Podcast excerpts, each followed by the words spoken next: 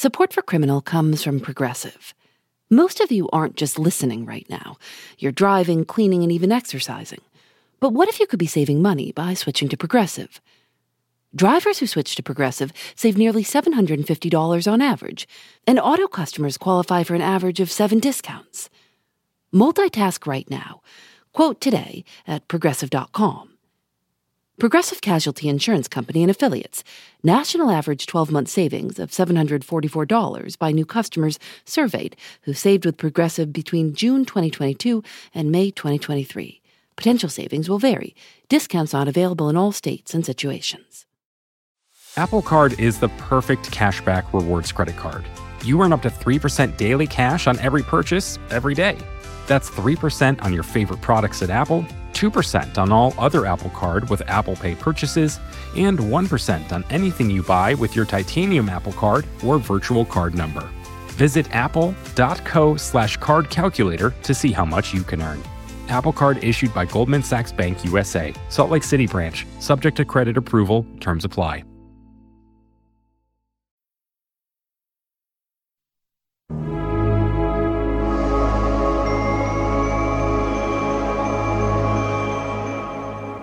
The program you're about to watch is a unique live investigation of the supernatural. It contains material which some viewers may find to be disturbing. No creaking gates, no Gothic towers, no shutter windows. Yet for the past 10 months, this house has been the focus of an astonishing barrage of supernatural activity. On Halloween night in 1992, at 9:25 p.m., an unusual television show aired on the BBC. So, welcome live this Halloween night to the first ever TV Ghostwatch. We're going to investigate one of the most baffling and fascinating areas of human experience, the supernatural. Tonight, television is going ghost hunting in an unprecedented scientific experiment where I hope to show you, for the first time, irrefutable proof that ghosts really do exist. The host, a longtime BBC talk show host and journalist named Michael Parkinson told viewers how the live investigation would work. The BBC's Sarah Greene would be spending the night at a house that was said to be haunted with a small camera crew, reporting live on whatever happened at the house. During the show, people at home could call a phone number, broadcast on the screen, and share their own experiences with ghosts and also to comment on whatever they were seeing on the show. This style of live broadcast was popular at the time. There was a show called Crimewatch that also had a call in element, and one called Hospital Watch. This one, on Halloween night, was called Ghostwatch. The host, Michael Parkinson, introduced a woman in the studio with him as an expert on the paranormal who would help explain what was going on during the show. She said she'd been investigating the haunted house, which was in London, on a street called Foxhill Drive, for months. We ran a computer program of all the haunted locations in the UK, and then we did a census of all the various investigators, and they were all unanimous that Foxhill had more tangible phenomena uh, on record than, well, I was going to say, any place in the world, but certainly any place in the UK. What's the chance, do you think, of us seeing anything tonight? I, I don't honestly know. Um, sometimes we saw nothing for weeks, and then other times things were coming through thick and fast. I mean, so much so that we had difficulty logging it all. I mean, some nights it was like uh, being in a circus or a, a war zone. a war zone? Mm, yeah. Was that bad? Well, what about Halloween? Will, will, that make any difference, do you think? Yeah, I think it will. Um, certainly, there are more reports on Halloween than almost any other night of the year, but maybe that's because uh, people expect to see things. I've always been interested in ghost stories. This is Stephen Volk. By 1992, when Ghostwatch aired, he had written a few horror movies. One of them was directed by the same person who directed The Exorcist. Another was a reimagining of the vacation to Switzerland that inspired Mary Shelley to write Frankenstein. He'd been interested in the ways novels like Frankenstein or Bram Stoker's Dracula are constructed both novels are presented as nonfiction, a series of letters and journal entries. And it struck me that uh, many, many literary ghost stories that you read begin um, I'm going to tell you something that's quite unbelievable, but I really want you to know this really, really happened to me. I know you're not going to believe me, but it really did happen to me. And being a television writer, I always thought to myself, what is the television equivalent of telling that kind of ghost story with that kind of authenticity? Uh, and it struck me well, what they would do in TV if they told a ghost story is just put a camera in someone's face and the person would tell you, this really happened to me. This is, you know, what um, non fiction TV is all about. You interview people straight to their face and they tell you the story. So Stephen decided to do just that. He wrote a ghost story and pitched the idea to the BBC it would be a ghost story presented as an actual live documentary investigation. Everything was designed to look as real as possible. But it only aired once. I'm Phoebe Judge. This is Criminal.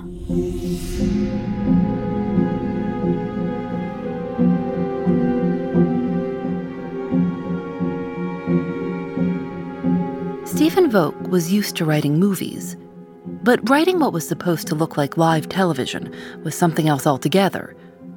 Live TV was full of mistakes and interruptions, and you never knew what would happen.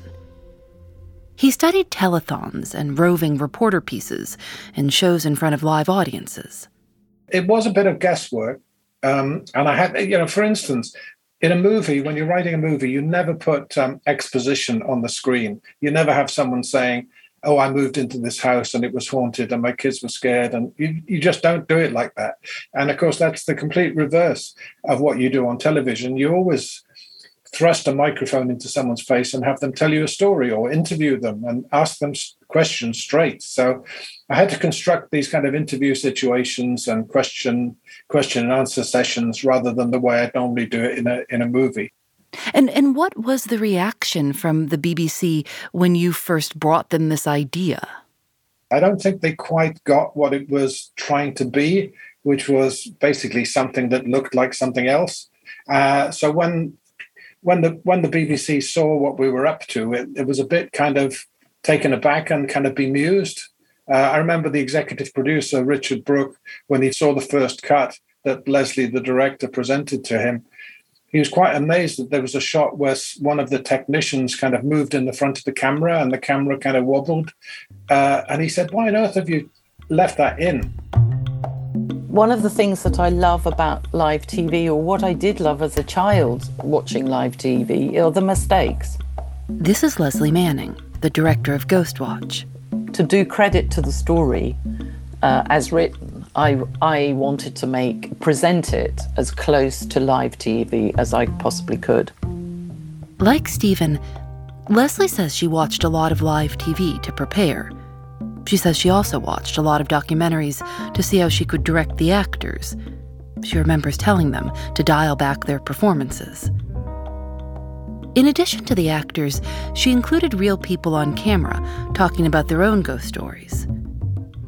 The Ghostwatch team also decided to use very well known and respected BBC hosts on the show, people viewers would be used to seeing doing interviews or documentary programs.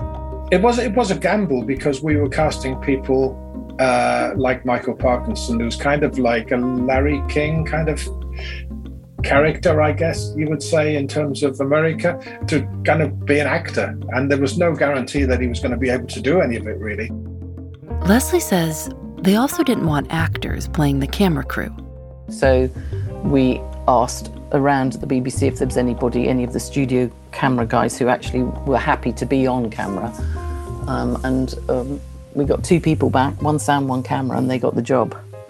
There was a lot of handheld camera. Um, Lesley uh, tended to work out quite long takes so that the camera would be moving around the whole time, upstairs, downstairs, you know, around the corner, and this kind of thing, uh, which is not normally how you'd work on a movie, for instance. You know, you'd have hundreds of angles and hundreds of shifts of lighting in order to do one sequence or one scene. Um, and it was lower quality. It was a video camera uh, I mean, I think that's what outraged the higher up people at the drama department because they were used to um, something that was kind of well lit and kind of, in a way, kind of well acted and well presented. And, you know, the composition of every shot was considered. But because of the nature of this, none of those things really mattered. Uh, the only thing that mattered was it had to look like it was happening before your eyes. And if it's happening before your eyes, all those other considerations don't really matter. The point of it was really do you believe everything you see on television? On the first page of the Ghostwatch script, Stephen wrote, I won't believe it until I see it on TV. On Halloween night, on the BBC's drama time slot, when they usually showed movies, a short introduction indicated that what viewers were about to see was fictional, but it was vague. It described Ghostwatch as a film and the real BBC hosts in Ghostwatch as starring in it. If you miss that, then goodness knows what you were expecting. According to the BBC, around 11 million people were watching on Halloween night. The program began with what looks like time stamped research footage from a few months earlier. It shows two girls sleeping in their bedroom. Then, in the middle of the night, there's a loud banging sound, and they start screaming. At one point, the light bulb in the bedside lamp bursts. Soon after that, the camera goes to what looks like a live feed of the reporter at the house, Sarah Greene, interviewing the two girls, Kim and Suzanne, and their mother, Pam, all played by actresses, about the problems they've been having at the house over the last 10 months. These terrible noises woke me coming from the walls, like uh, back, like a thudding. All, all around you? Yes, like the whole room was going to come apart. D- did anybody else hear it? Yes, Suzanne Kim heard it. Kimmy, if you heard it too, what, what sort of a noise was it?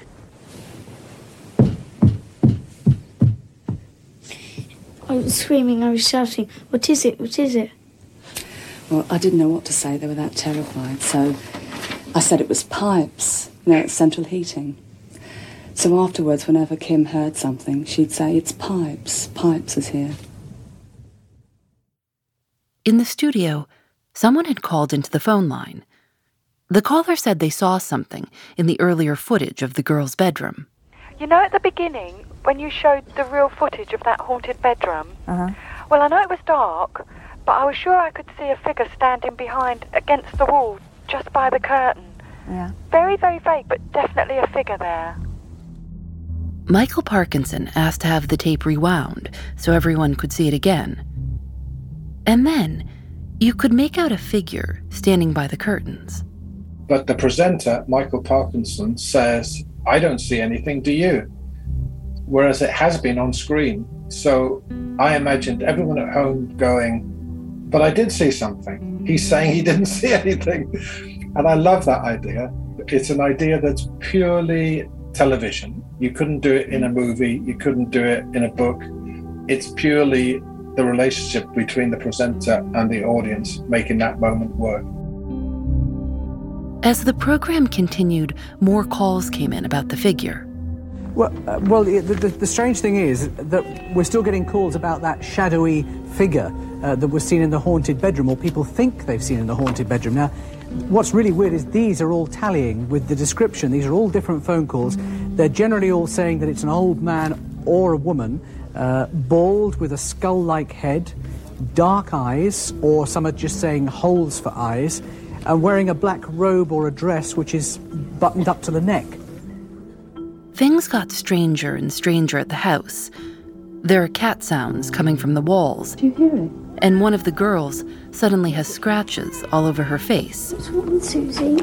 At that point, about an hour into the program, Michael Parkinson tells viewers that they're extending coverage beyond the scheduled window.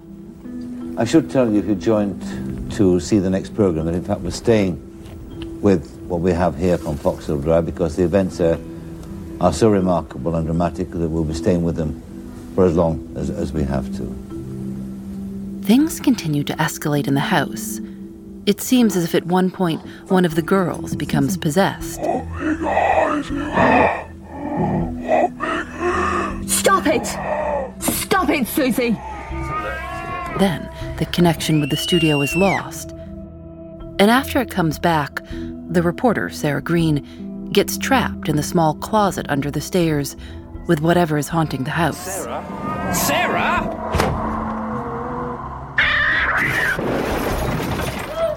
Yeah, at that point, Ruth, the producer, always said, um, you know, everyone's going to realize it's a drama now, so we can do what we like. so, so we kind of went a bit crazy in the last five minutes. Back at the studio, unmanned cameras start rolling across the stage. Studio lights are exploding, and Michael Parkinson seems totally confused. We have got a, an emergency generator. Whether or not we should bring it in, I, I, I don't I'm not know. going. Studio's completely dark.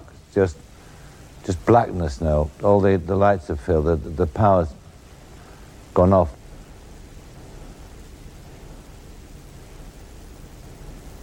We've got some, some lights in the studio. I don't know. There's, there's cameras, but I don't know which one's working. I mean, there, there are no, no cameramen.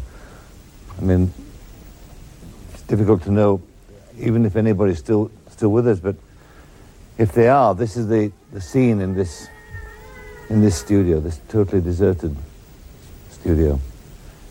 He slowly walks towards the camera, Autocue's working. and it becomes clear that he's become possessed by something as the camera fades to black. Round and round the garden, like a teddy bear.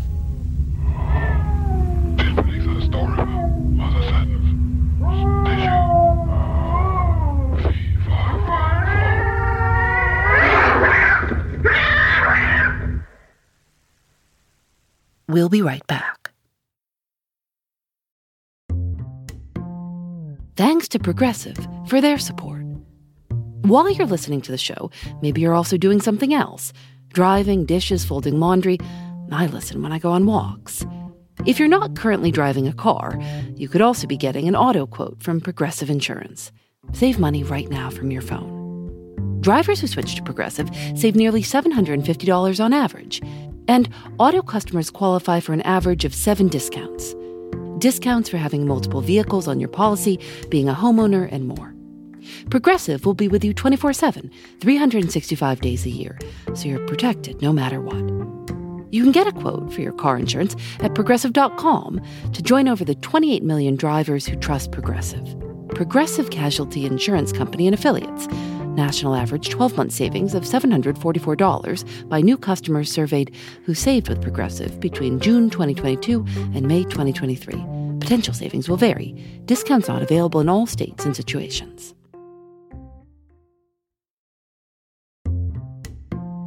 Support for Criminal comes from Factor.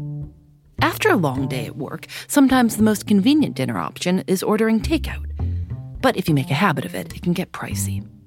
Factor offers restaurant quality, ready to eat meals delivered right to your doorstep. Factor's meals are both nutritious and tasty, and you can choose from more than 35 different options weekly. They have a variety of meal types to fit your needs too, like keto, calorie smart, vegan, and veggie, and more, with plenty of delicious add ons also. I've tried Factor meals myself. Lately, I've enjoyed their shredded chicken taco bowl and Thai roasted vegetable green curry. You can get as much or as little as you need by choosing 6 to 18 meals per week. You can also pause or reschedule your deliveries anytime. Head to factormeals.com slash Phoebe50 and use code Phoebe50 to get 50% off your first box, plus 20% off your next box. That's code Phoebe50 at factormeals.com slash Phoebe50 to get 50% off your first box, plus 20% off your next box while your subscription is active. The night Ghostwatch aired, everyone who worked on it got together to have a party and to watch the show. In part, so that no one would see Sarah Greene at a restaurant when she was supposed to be trapped in a haunted house. The producer, Ruth Baumgarten, was at the BBC studios to make sure everything was going well. She wanted to keep an eye on the phone lines. They'd posted the normal BBC number on the screen during Ghostwatch, both to give the illusion that the calls on the show were really coming in live, and to allow viewers at home to call in and react. Towards the end of the night, Ruth joined the rest of the crew at the party. She said that as she was leaving, the technicians were looking up at the big screen in the lobby, saying to each other, My God, what's going on in Studio One? And that was the first time she thought, oh my God, even the technicians watching the, uh, the thing go out are starting to worry about what's happening. Um, and by the time she got to us, she said the phone system at the BBC was jammed. There were, you know, hundreds of complaints logged, and um, it's all it all went a bit crazy. Ruth and director Lesley Manning had prepared for some worried callers during the show. They had operators ready to tell anyone who called that the whole thing was fake, just a Halloween special. But there were too many calls and not enough operators. The BBC estimated that 20,000 people called that night. The people that complained, there was a there's quite a wide range of different reactions. Um, some people were genuinely scared. Some people were outraged because they feel they were they were made a mug, like like someone had played a trick on them, you know, like a candid camera, um, and and also there, were, there was this additional level of the trust that's invested in the BBC to tell the truth, you know, and and to be the nation's protector in a way. BBC was the first television station, and for decades, uh, the only television station. So all the way through the Second World War, both in radio and TV, the BBC was relied on for national news. Um, so that's why colloquially it's known as Auntie, because the BBC is relied on as kind of one of the family, if you like, for, for, for reliability and trust, which uh, I think added to their sense of outrage. The phrase that sort of stuck was that Auntie had broken faith with the nation. Director Lesley Manning. I, I was totally surprised by the whole reaction. The BBC show Points of View read letters from viewers after Ghostwatch aired. One person said the BBC should be locked up. Someone else said the show was brilliant, and that it wasn't the BBC's fault that people didn't understand that it was fiction. Another BBC show, called Bite Back, also responded. Hello and welcome to Bite Back, the program in which you, the viewer, take the program makers to task. And there are hundreds of you who want to do exactly that following Halloween night when the BBC pretended to investigate the supernatural in Ghostwatch. The switchboard was jammed with complaints, reports that children were terrified, pregnant women had gone into labour, and intelligent people felt duped. Conversely, many of the 11 million who watched it thought it was a brilliant piece of television. Well, what was it? A treat? Or a dangerous trick. This wasn't the first time the BBC had aired a hoax. 35 years earlier, on April Fool's Day in 1957, the BBC aired a very short segment on a current affairs program about farmers in Switzerland who grew spaghetti.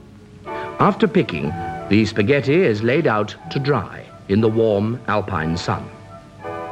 Many people are often puzzled by the fact that spaghetti is produced at such uniform length. But this is the result of many years of patient endeavor by plant breeders who've succeeded in producing the perfect spaghetti. A lot of people believed it, in part because not many people cook spaghetti at home in England in the 1950s, but also because the fake documentary looks real. Even the Director General of the BBC tried to look up spaghetti in the Encyclopedia Britannica after he watched the segment. But the encyclopedia didn't even have an entry for spaghetti at the time. Some viewers called in to ask where they could get a spaghetti tree for themselves and whether it would grow in English weather. BBC operators had been coached to stick with the joke and say, place a sprig of spaghetti in a tin of tomato sauce and hope for the best. One viewer said he thought the program had used trick photography because, quote, spaghetti grows horizontally, not vertically.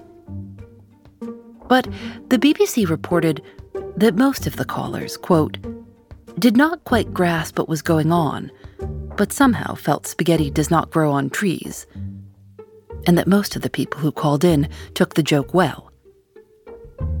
The viewers of Ghostwatch were much more upset. Even though the show ran after 9 p.m., the publicized time when the BBC transitioned to content that might not be appropriate for children, many children did watch it, and many of them were scared. One viewer on the Bite Back program said she knew it was a spoof, but her son didn't. He reacted instantly. He was very distressed instantly to something very sinister in the presentation, and nothing had actually happened. And I think you mentioned that you were anxious to put it against uh, the ghost story, against a contemporary background. I think it's that, actually, that made it most sinister. Martin Plum, you want to make a point? I didn't know it was a drama. I've got three children, 14, 12, and 10, and I, I, I just thought that it, it was going to be a very safe. And were they frightened? Well, yes, I mean, to the degree that my youngest child, who was 10, rushed out of the room, vomited in the hall, um, was absolutely ashen faced, wouldn't even talk about the thing for two or three hours. It was at one o'clock in the morning that I got her to talk about it, and she, wouldn't, she wouldn't sleep in her own bed for two nights. Five days after Ghostwatch aired in 1992, a teenager with intellectual disabilities died by suicide his parents said the show caused their son's death. They said he had seemed hypnotized by the show, and that when the pipes in their house made the same banging sound as the ghost in Ghostwatch, he became upset. He asked to move bedrooms and spoke to his parents often about ghosts. The note he left read Please don't worry. If there are ghosts, I will be a ghost, and I will be with you always as a ghost. His stepfather told reporters In my own mind, I hold the BBC completely responsible for his death. His parents sent in a formal complaint to the Broadcasting Standards Council, which eventually concluded that the BBC had, quote, a duty to do more than simply hint at the deception it was practicing on the audience. The BBC reaction was really to batten down the hatches and pretend the programme never happened. I think a memo went round that nobody should ever mention it again. Seven years later, the movie The Blair Witch Project used a similar documentary style approach. The movie was presented as found footage that had been shot by three film students who had decided to take recording equipment into the woods to investigate a series of murders rumored to have been committed by a witch. The students never make it out of the woods, but what they recorded eventually does. The way the movie was marketed made it hard to tell if it was real or not. It was 1999, and the marketing team used the relatively new internet to create confusion. They posted missing persons photos in chat rooms, and even the movie's IMDb page made it seem like the cast was missing. Three years later, the British Film Institute released a 10 year anniversary DVD of Ghostwatch, and many people were finally able to see it for the first time. Since then, the documentary style format has become popular in horror movies, like Paranormal Activity. But Stephen says that when Ghostwatch came out, this kind of style wasn't so well known. And even people close to him who knew exactly what he was trying to make were still confused by the show. A couple of weeks before it aired on Halloween, um, I spent some time with a friend of mine and said, as I was leaving, Oh, by the way, I've got this drama going out on Halloween night. Uh, let me know what you think, as one does. Um, and I spoke to her after the event, and she said, Oh, I thought it was real. And I said, What do you mean you thought it was real? Uh, I told you I'd written it. And she said, Oh, yeah, but when I saw Michael Parkinson, I thought you must have got something wrong and that maybe is the power of the kind of image of TV that however much you tell people it might not be real, you know, perceptually it's it feels real. And that for me was the whole purpose of it is to actually get the audience to think, what am I looking at? What am I listening to? Do I believe this? You know, uh, can I believe my eyes? You know, there, one of the things that happened that was kind of uh, part of our psyche, if you like, when we made Ghostwatch was it was during the time of the uh, the first Gulf War, we remember seeing some footage by um, C- CNN, would it be, or NBC, news footage of the bombing of Baghdad. And um, the news station had put music over it. And uh, Ruth, the producer, said, Look at this. They've put music over the bombing. And it's kind of like that's a drama convention, but they've used it on news, you know? And I was seeing, you know, like uh, shows like Hill Street Blues or NYPD Blue, where documentary techniques like handheld cameras were being used in drama to make it look like documentary. And documentaries like Rescue 999 were using actors to um, reenact scenes that had happened to people. So actors were being used in non-fiction, and fiction was starting to look like documentary. So it's a blurring of the edges between these things in the early 90s. And, and that was very much what we were playing with, you know, what is truth and what is made up. Many publications have called Ghostwatch a descendant of the most famous broadcast hoax.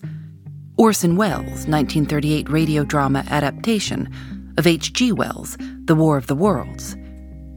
It was broadcast on October 30th, just before Halloween. If you don't know it, The War of the Worlds was presented as breaking news about a strange object landing on a farm in New Jersey and what happened after it opened. Ladies and gentlemen, this is the most terrifying thing I, I've ever witnessed. Wait a minute. Someone's crawling out or something. I can see coming out of that black hole two luminous discs. The eyes, it might be a face, might be almost. Oh, good heavens something wriggling out of the shadow like a gray snake. Now it's another one and another one and another one. They look like tentacles to me. Oh, yeah, During the rest of the broadcast, reports continue to come in about Martians invading New Jersey and New York, and possibly the rest of the country. But the broadcast ends with an announcement from Orson Welles. This is Orson Welles, ladies and gentlemen. Out of character, to assure you that the War of the Worlds has no further significance than as the holiday offering it was intended to be. The Mercury Theater's own radio version of dressing up in a sheet and jumping out of a bush and saying boo. So goodbye, everybody, and remember, please, for the next day or so, the terrible lesson you learned tonight. That grinning, glowing, globular invader of your living room is an inhabitant of the pumpkin patch, and if your doorbell rings and nobody's there, that was no Martian, it's Halloween.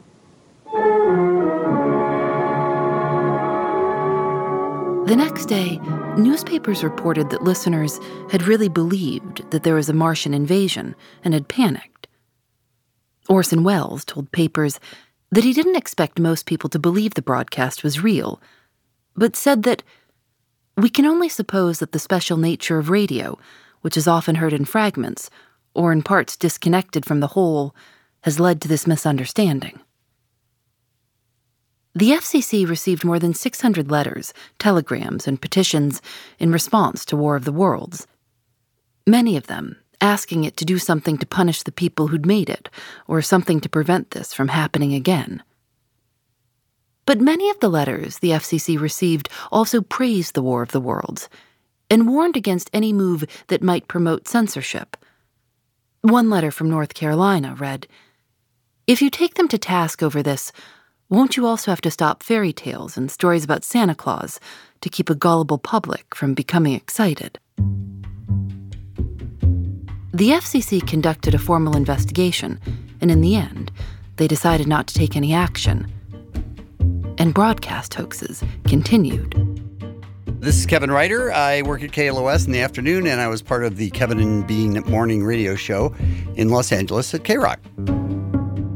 We'll be right back.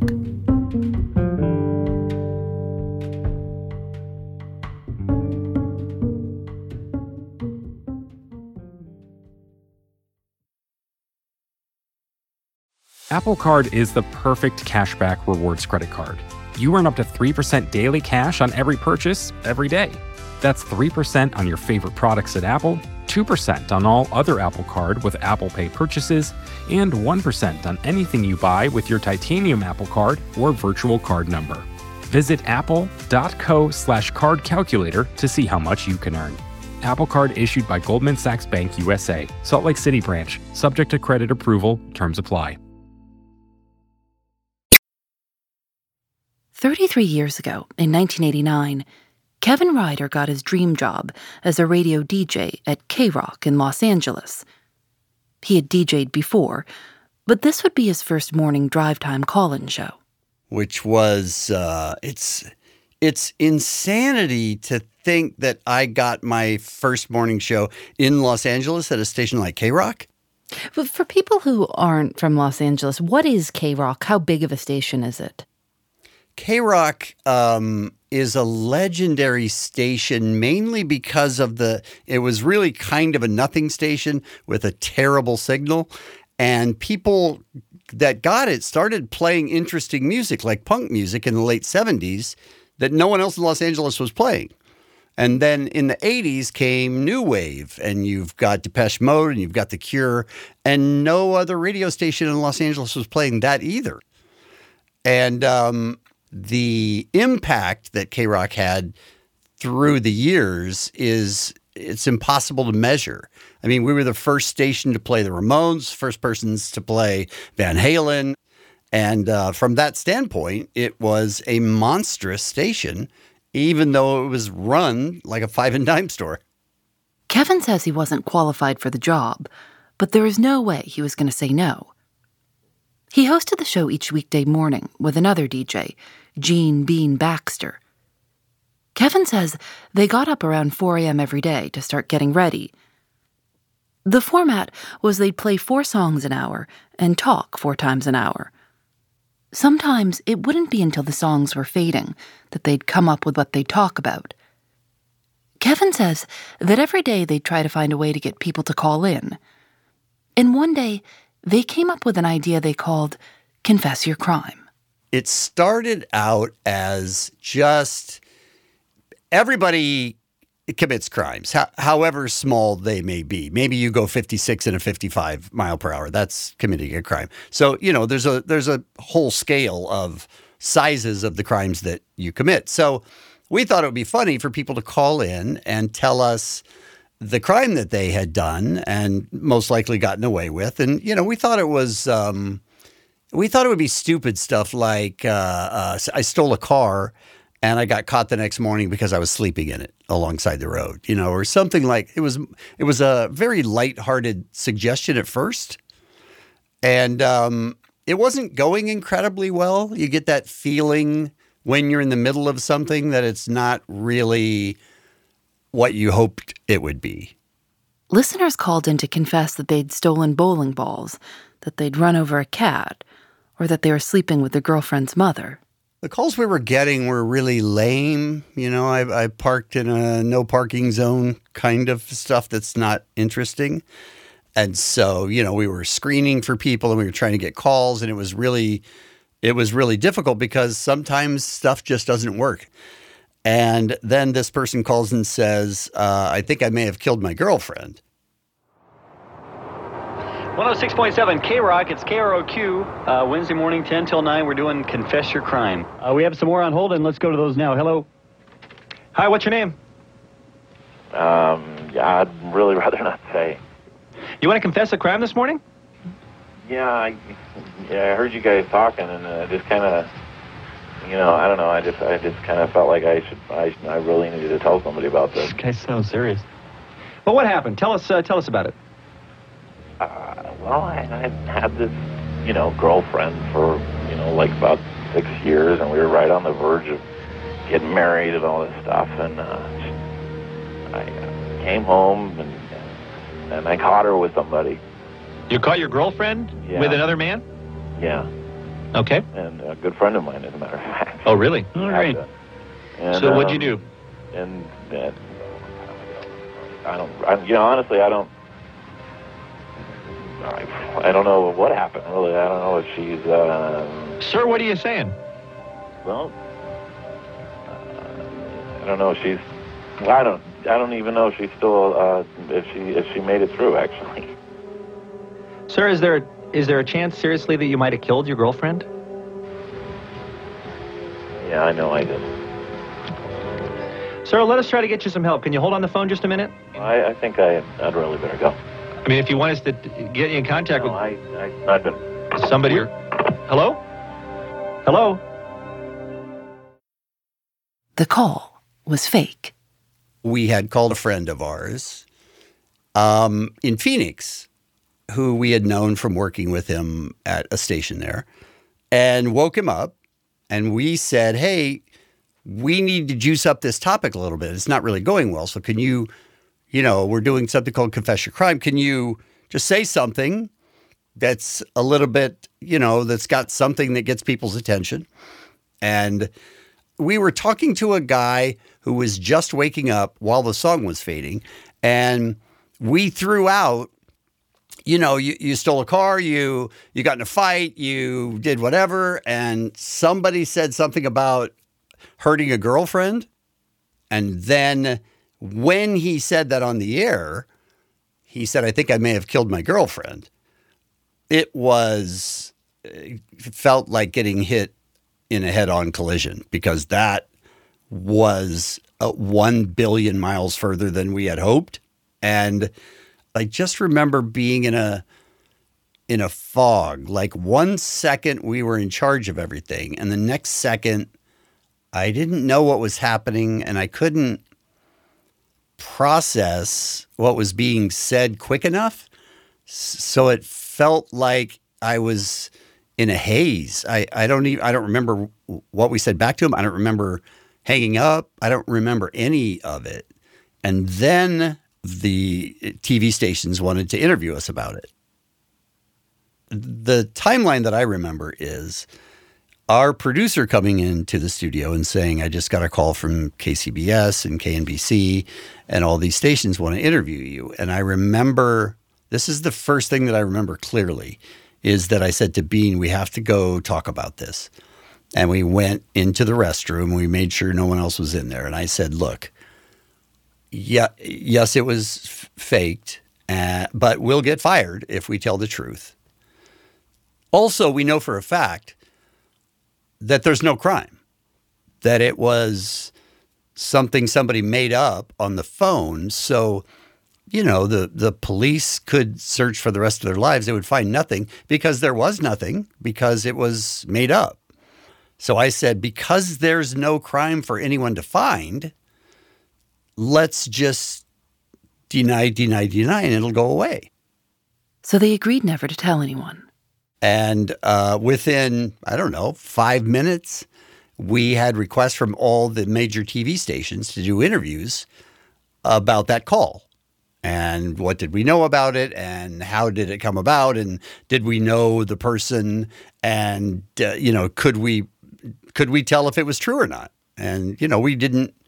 We said we didn't have any of those answers. We said we don't know. We don't know who calls us and if they're telling the truth or not. Later in the show, they apologized to their listeners for what they'd heard on air and read some helpline numbers. Kevin says that when they finally finished their show, a sheriff was waiting for them in the station's lobby. who was asking for a copy of the air check, the tape. And they gave it to a voice expert who said that it was either real or the person deserves an Academy Award. And they started a um, an investigation into exactly what was said and who could it have been and does it match any of the cases that we're working on and it just sort of started from there Why do you think he was so convincing in the call? It was. I can tell you exactly because I've talked to him about it. It was. He was high, smoking marijuana, and had gone to bed two hours before that. So he was just in a complete haze, and he almost never answers the phone. But he saw it was us, and his room was dark, and he picked up the phone, and he literally, I mean, literally had no idea what was going on. And we were probably talking a little too quickly because the song was fading and we needed him to do something. So um, that's, he was just out of it and was trying to help us out. As the days went on and you realized now the police were taking this seriously and trying to investigate it, did you and Gene continue to check in and say, maybe maybe it's gone too. Maybe now we've got to say something. Oh, you mean with each other? Yeah. No, not really. I, I think we sort of had uh, cast the die. We sort of had said, okay, well, this is going to be our response. And every time somebody brought it up in any way, I wanted to crawl in a hole. And then the case was covered on the TV show Unsolved Mysteries, which reportedly resulted in 400 people getting in touch with the police. One of the things that I said, the, the only thing that I remember saying, other than the line that we had created the whole time, which is we don't know who calls us, we don't know if what they say is real. For some reason, I didn't feel like that was enough for Unsolved Mysteries. So I actually said the sentence um, there are definite lines that you don't cross, and that's one of them. Um, there are there are real definite lines that you do not cross. Um, obviously, everybody's you know trying to get ratings, trying to get noticed, trying to be this and that. But there are lines that you just don't cross, and that's one of them. Um, I, I I don't know that anyone could sit down and say someone confessing to murder will make our ratings go up. Then Gene comes in. Um, you know, all we could say is, you know, what the the experts feel that this guy was legitimate. It's no one we know, and as you know, as far as we're concerned, you know that that's his story. We certainly hope it's not true. You know, I'd trade whatever publicity we got from it, if, you know, for the story not to be true, because it's pretty grim, really. For nearly 10 months, they kept up the lie. K Rock unknowingly ended up hiring the man who had called in, Doug Roberts. He had never told anyone either. And then, one day, it all fell apart during Doug's show.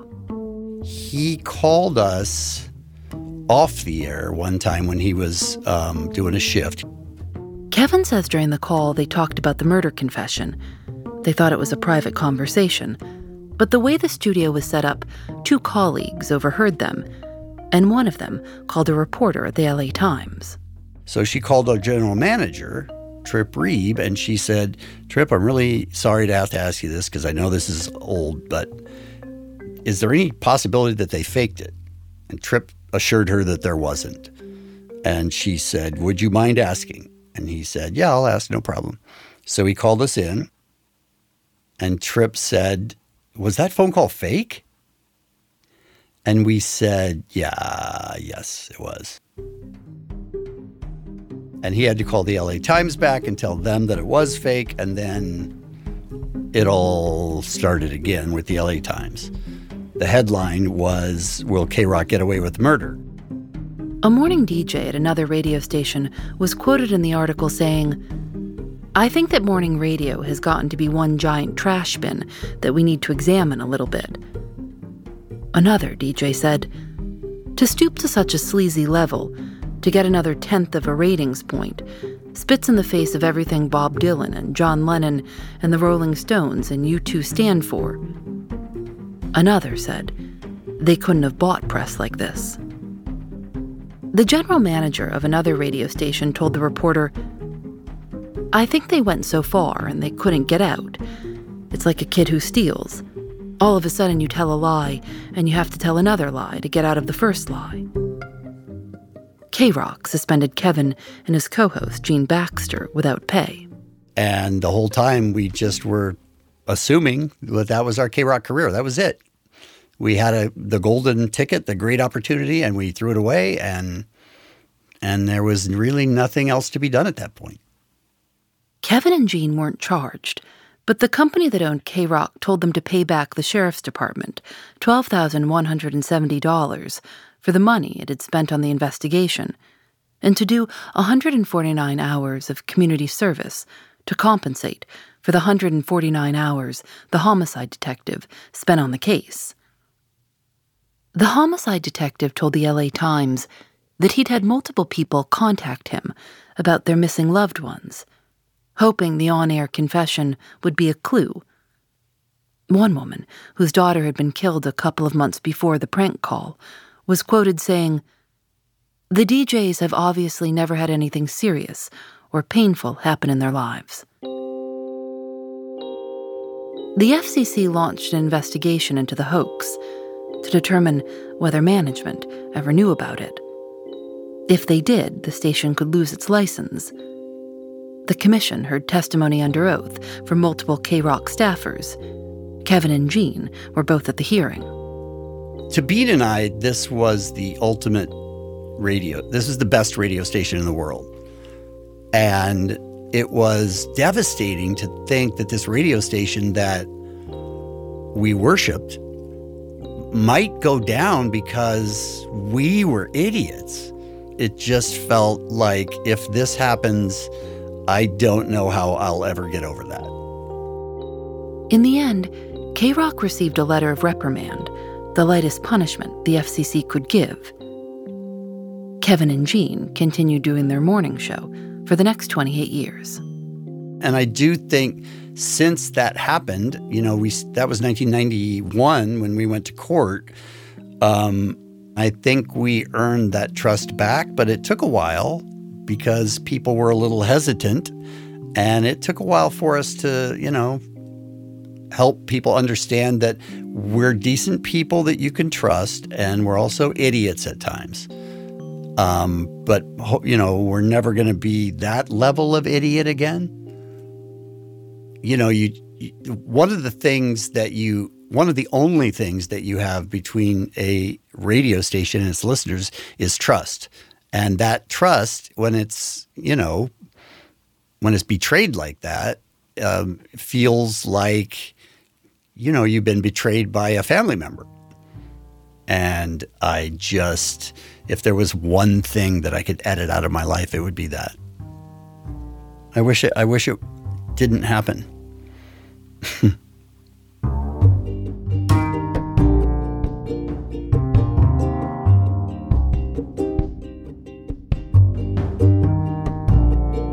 In our next episode, a broadcast hoax that tore a city apart.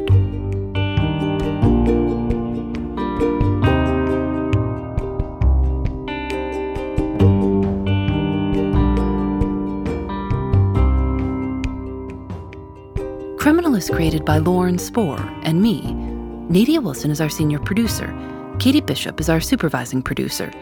Our producers are Susanna Robertson, Jackie Sojico, Libby Foster, and Samantha Brown. Our technical director is Rob Byers, engineering by Russ Henry. Julienne Alexander makes original illustrations for each episode of Criminal. You can see them at thisiscriminal.com. If you like the show, tell a friend or leave us a review. It means a lot. We're on Facebook and Twitter at Criminal Show and Instagram at criminal underscore podcast. We're on TikTok at criminal underscore podcast, where we're posting some behind the scenes content. Criminal is recorded in the studios of North Carolina Public Radio, WUNC. We're part of the Vox Media Podcast Network. Discover more great shows at podcast.voxmedia.com. I'm Phoebe Judge. This is Criminal.